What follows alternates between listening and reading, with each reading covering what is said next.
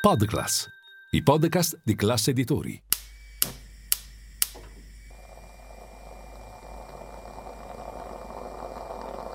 Buongiorno dal gruppo Classe Editori.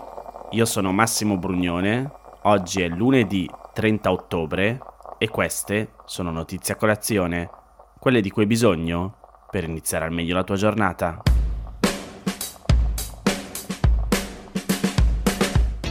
Abbiamo sulle nostre spalle una responsabilità storica, consolidare la democrazia dell'alternanza e accompagnare finalmente l'Italia con la riforma costituzionale che questo governo intende portare avanti nella Terza Repubblica. Quelle che vi ho letto sono le parole di Giorgia Meloni in un messaggio inviato alla convention della DC organizzata dal parlamentare Gianfranco Rotondi che si è tenuta ieri a San Vincent. Oggi invece ci sarà il vertice a Palazzo Chigi con i leader dei partiti che vedranno la bozza finale del disegno di legge della ministra Maria Elisabetta Casellati, con il quale Meloni vuole introdurre l'elezione diretta del Presidente del Consiglio. L'ingresso nella Terza Repubblica dovrebbe avvenire grazie al disegno di legge in cinque articoli sul cosiddetto premierato soft, destinato ad approdare nel Consiglio dei Ministri di venerdì. Il testo può ancora cambiare perché Meloni e i suoi avrebbero ancora dubbi su alcuni passaggi decisivi. L'ultima bozza della legge è da giorni a Palazzo Chigi, dove i tecnici si stanno confrontando con il Quirinale e se passasse entrerebbe in vigore alla fine del secondo mandato di Sergio Mattarella, quindi nel 2029. Nello specifico, nel disegno di legge subito dopo le elezioni il Presidente della Repubblica incarica il Premier eletto e lo manda di fronte alle Camere. Se non dovesse raggiungere il numero di voti necessari per la fiducia, il Presidente della Repubblica può reincaricarlo una seconda volta, ma se anche in questo caso non ottenesse la fiducia, si dovrebbero sciogliere le Camere e riandare subito di fronte agli elettori. Nel corso della legislatura, invece, in caso di cessazione della carica del Premier, il Quirinale può conferire l'incarico allo stesso Premier uscente oppure a un altro parlamentare collegato al predecessore eletto direttamente dal popolo, purché sia votato dalla stessa maggioranza in entrambe le Camere. Questa formulazione che è stata proposta da Forza Italia non convince però Fratelli d'Italia, perché toglie al capo del governo il potere di minacciare il ritorno alle urne. Il leitmotiv di Giorgia Meloni sarebbe che se viene meno la fiducia nel Premier si deve andare a votare. Come scrive il Corriere, dopo le tensioni tra Fratelli d'Italia e la Lega sull'iter delle riforme dell'autonomia, ora dal partito di Salvini arrivano segnali rassicuranti. Il ministro Calderoli ha lavorato in tandem con Casellati e oggi Salvini valuterà il risultato. Sempre nella bozza, quindi staremo a vedere il disegno di legge finale, la Costituzione verrebbe modificata agli articoli 88, 92 e 94. Il cardine della riforma è appunto l'elezione diretta del Premier, il cui mandato dura 5 anni. C'è l'indicazione per un sistema elettorale maggioritario con un premio del 55% assegnato su base nazionale ed è prevista una sola scheda su cui votare sia il Premier sia le Camere.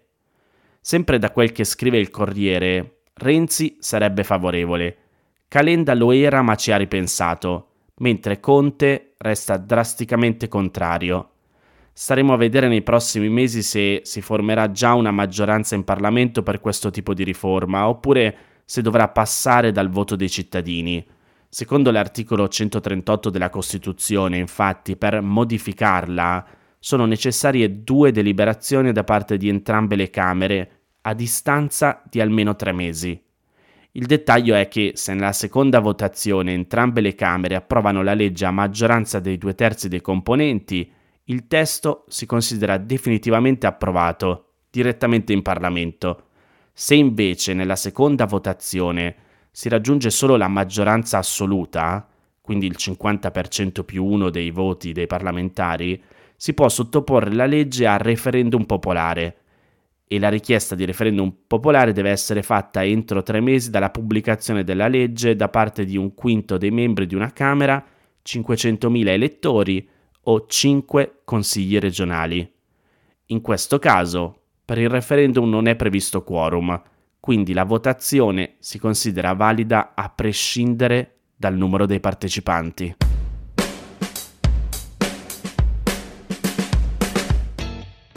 Se la manovra finanziaria dovesse passare così come dicono le bozze che circolano in questi giorni, un miliardo dei 24 previsti potrebbe arrivare da una serie di aumenti di tasse ai cittadini.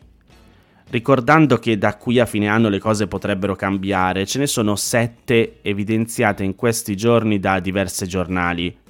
La prima riguarda i prodotti per l'igiene femminile e quelli per l'infanzia, che non saranno più soggetti all'IVA al 5%. La bozza della finanziaria prevede che latte in polvere, preparazioni per l'alimentazione dei bimbi, assorbenti, tamponi e coppette mestruali tornino tra quelli per cui l'imposta prevista è al 10%.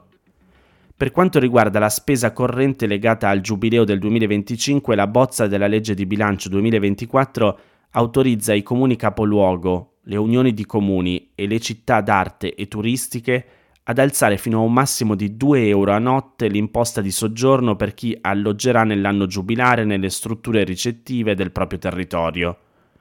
La terza modifica riguarda le imprese che saranno chiamate obbligatoriamente a stipulare entro il 2024 polizze assicurative contro i danni catastrofali, per le quali saranno comunque previsti degli incentivi pubblici.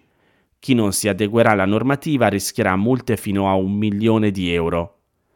Se tutto rimane così, poi aumenterà anche la tassazione sugli affitti brevi o turistici, la cosiddetta legge Airbnb. Per tal tipo di contratto di locazione è prevista la possibilità di optare per la cedolare secca che passerà dal 21 al 26%. La norma riguarderà, come avviene già dal 2021, solo chi destina a questa finalità un massimo di 4 appartamenti dai 5 in su invece l'attività si considera svolta con carattere imprenditoriale. Ci sono poi dei ritocchi ai valori della componente specifica e dell'onere fiscale minimo che porteranno nel 2024 i singoli pacchetti di sigarette a costare tra i 10 e i 12 centesimi in più. Simile anche l'incremento del costo dei pacchetti di tabacco riscaldato che toccherà più o meno quota 10 centesimi e sale anche la tassazione sul tabacco trinciato, con impatti che potrebbero portare a un aumento di 30 centesimi per busta. Per chi venderà immobili ristrutturati con le agevolazioni del super bonus 110 entro 5 anni dai lavori eseguiti, ammesso che non si tratti dell'abitazione principale, potrebbe scattare la tassazione sugli extra profitti. Infine, l'aliquota dell'imposta sul valore degli immobili situati all'estero potrebbe salire dallo 0,76 all'1,06%, con un aumento vicino al 40%.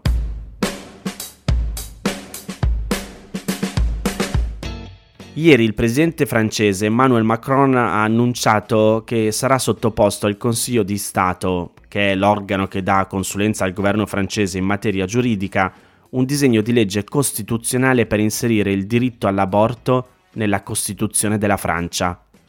L'obiettivo è salvaguardare questo diritto da eventuali iniziative politiche che potrebbero metterlo in discussione, analogamente a quanto è successo in altri paesi europei e negli Stati Uniti. Inserendolo nella Costituzione, che per essere modificata ha bisogno di un consenso parlamentare molto ampio o dell'approvazione di un referendum, il diritto diventerà irreversibile, dice Macron e ha promesso che il tutto dovrebbe accadere entro il 2024. Come spiega il Post, è da più di un anno che in Francia si discute del rafforzamento del diritto all'interruzione volontaria di gravidanza. Lo scorso novembre l'Assemblea nazionale francese, la Camera bassa del Parlamento, aveva approvato a larga maggioranza una proposta di legge costituzionale che prevedeva di inserire nella Costituzione il diritto all'interruzione volontaria di gravidanza. Poi a febbraio il disegno di legge era stato approvato dal Senato, sostituendo alla parola diritto l'espressione libertà della donna. La stessa proponente di quel disegno di legge però aveva invitato il governo a presentare un proprio progetto di legge con lo stesso obiettivo, perché le proposte di riforma costituzionale proposte dal governo in Francia non devono passare necessariamente da un referendum come quelle parlamentari per diventare effettive. E in effetti tutte le revisioni della Costituzione introdotte dal 1958, cioè da quando è in vigore l'attuale Costituzione, ad oggi sono arrivate dall'esecutivo. E per ratificarne una serve la maggioranza dei tre quinti delle due Camere del Parlamento riunite. Vedremo che cosa succederà. Queste erano le notizie a colazione di oggi. Se volete suggerirmi alcune notizie o mandarmi i vostri commenti su quelle trattate, potete scrivermi all'indirizzo notiziacolazione.it. Se volete rimanere aggiornati ci sono il canale Telegram e Whatsapp di Notizie a Colazione, li trovate nel sommario della puntata insieme al link per gli altri podcast del gruppo Classe Editori. Io vi aspetto domani per iniziare insieme una nuova giornata. Un saluto da Massimo Brugnone.